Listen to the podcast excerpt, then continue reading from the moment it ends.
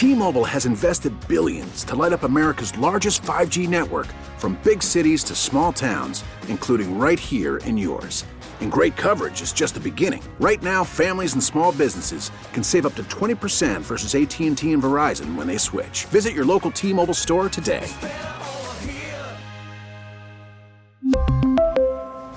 Plan savings with 3 lines of T-Mobile Essentials versus comparable available plans. Plan features and taxes and fees may vary.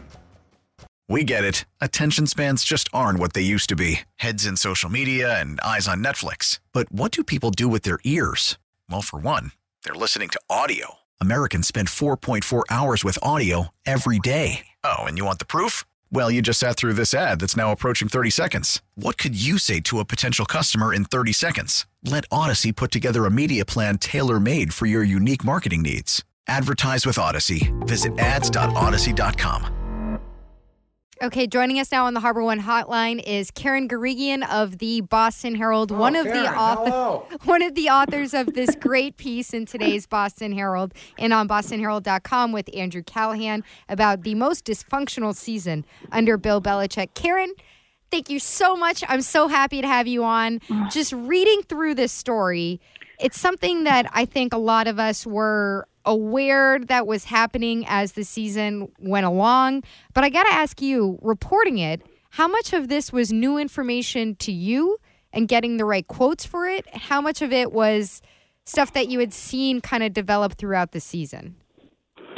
Well, hello everyone, and first of all, uh, Mego, thanks for being my PR director. I appreciate that, and all of you. Uh, the kind words are appreciated. Um, but for the story at hand, I think um, Andrew and I basically knew what we saw, knew what everybody saw watching the team from training camp on. You know, but we we wanted to kind of you know, fill in some missing pieces or try and get a perspective under the hood, so to speak. And it got more and more interesting as we dove into it, and the more people we talk to about it.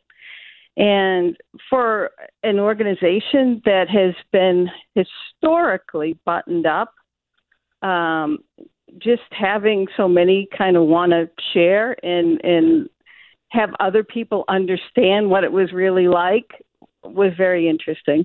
So that's what I wanted to ask you. Did you feel like um, the the people you talked to, different people, maybe even sort of the organization as a whole, needed to vent, needed to maybe release all of this to move on? Was this like a cleanse, maybe for some of the people you talked to? Well, partially, yeah. Um, it, it, it seemed like that, or, and a venting. That's a good word for it. But you know, as as we went along too, you know, when when people are talking about credibility and unnamed sources and so on and so forth, I'll say two things about that. Number one, you know, we left it as a source because the the closer you identify, if we said, "Oh, this is a player source or a coach source," or you know, that kind of narrows the field down to who it might be. So, you know, first and foremost, you're trying to protect the people who are talking to you. So that's number one. Number two, um, the way Andrew and I went about it and why we collaborated was, you know, okay, I heard this from so and so.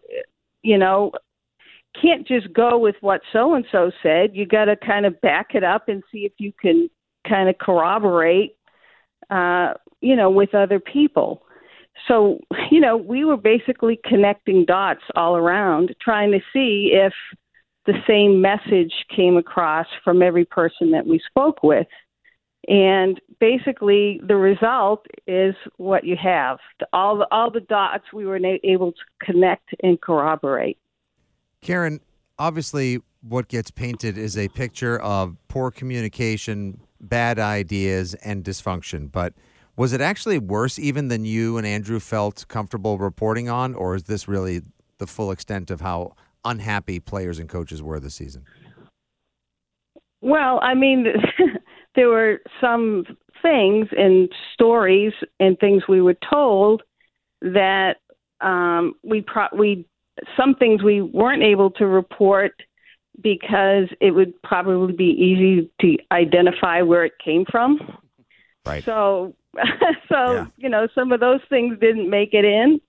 Um, but I think, I think, you know, there were there was, you know, I think everyone put their best foot forward to start, even though it made no sense even to the people involved uh, how they were going about a changing the changing an offense that had worked for so many years. Number one, and number two, having two coaches who had never coached offense teaching that offense. But you know, everyone everyone tried. They gave it the college try, but it became apparent right away that it just wasn't going to work. Although they kept trying and they kept trying. And what wound up happening is, you know, there was at least a half dozen or so players who were who had either played in the Shanahan style offense or McVay offense, and you know, just having them question or say, well, well, what about this? My experience is this. All of those things caused issues and distrust and you know pushback and and so you know it just kind of snowballed as it all went along So, and we're talking to Karen Guregian from the Boston Herald, one of the authors of today's uh, bombshell story uh, about the most dysfunctional season under Bill Belichick. She and Andrew Callahan of the Patriots beat there. Uh, you speak about that, uh, some of the questioning and you know, not understanding how they were trying to put in this system that they weren't really equipped to coach. In the sources that you spoke to who are returning next year, how optimistic, excited are they to be, you know, involved with, coaching with, or playing under Bill Belichick again next year? well i think i think that the the players you know still believe in coach Belichick but there it, it i think it was a surprise to all involved that he would go down this alley.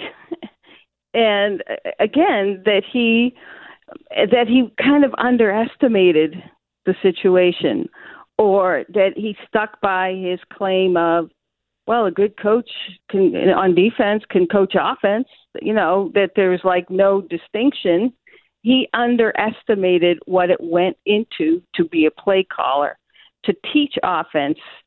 And and it all it just backfired and blew up in his face. And you know they were late to you know adjust and adapt.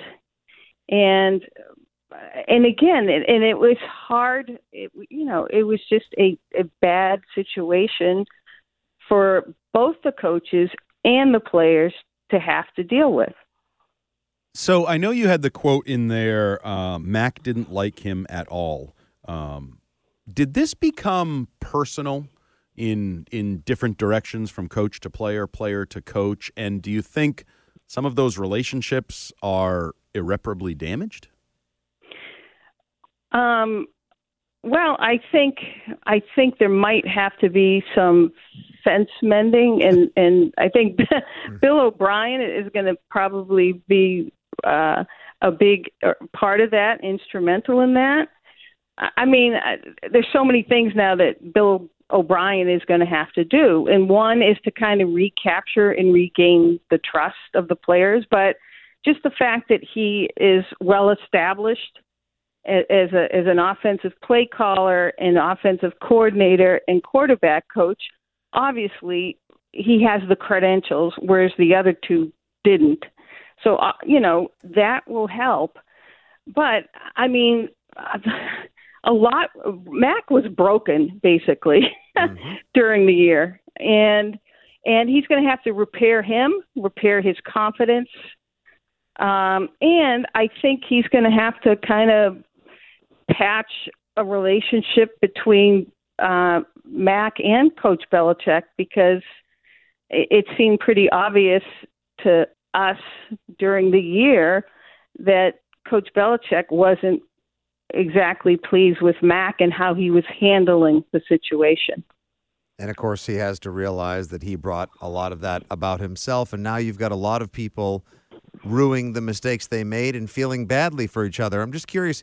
We were talking earlier when we spoke with Tom Curran, the idea that now some people are coming across, I won't say villainously, but as if they made big mistakes and were bad guys or perpetrators. And some seem sympathetic. Did you feel sympathetic towards any of the people involved in the story, Karen? Uh, or have you covered football too long that sympathy isn't a factor? yeah, yeah. I was just going to say it's not quite not the word I would use. It, I mean, I was just interested. You know, I was Yeah. I was curious. I was interested, uh, and it not only reinforced like what we were watching, but it went beyond that. You know, the scope of it went beyond, you know, how it played out. But I will say, I do think, you know, going forward, and part of this, Andrew and I really wanted to be forward looking with Bill O'Brien coming in, is that, you know, it allows not only the organization, but the players, and specifically the players on offense, to kind of turn the pl- turn the page, flip the script, start fresh, and move past what happened.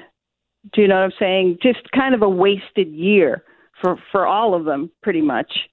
So I, I think I, I think it's a good perspective for them to have. Whereas if you know, I don't know if Matt Patricia came back or who knows what Bill Belichick would have cooked up, um, it might have been harder for them to move forward. But with a guy like Bill O'Brien, I think it's going to be easier for them to just. It's almost like you know the saying how they use a bad game you, you bury the ball. Well, they get to bury the year and move forward. Bury you know, the season, bury the year. Yeah. yeah. All right, Yeah. Karen Guregian, uh, Patriots columnist with the Boston Herald, one of the authors of Inside the Most Dysfunctional Patriots Season under Bill Belichick with Andrew Callahan. You can catch that in the Boston Herald and at bostonherald.com. Karen, such a pleasure to speak with you. Thank you so much for taking the time to call in here. Anytime, Mego. All right, Thanks, thanks, KG. Karen. T-Mobile has invested billions to light up America's largest 5G network from big cities to small towns, including right here in yours. And great coverage is just the beginning. Right now, families and small businesses can save up to 20% versus AT&T and Verizon when they switch. Visit your local T-Mobile store today.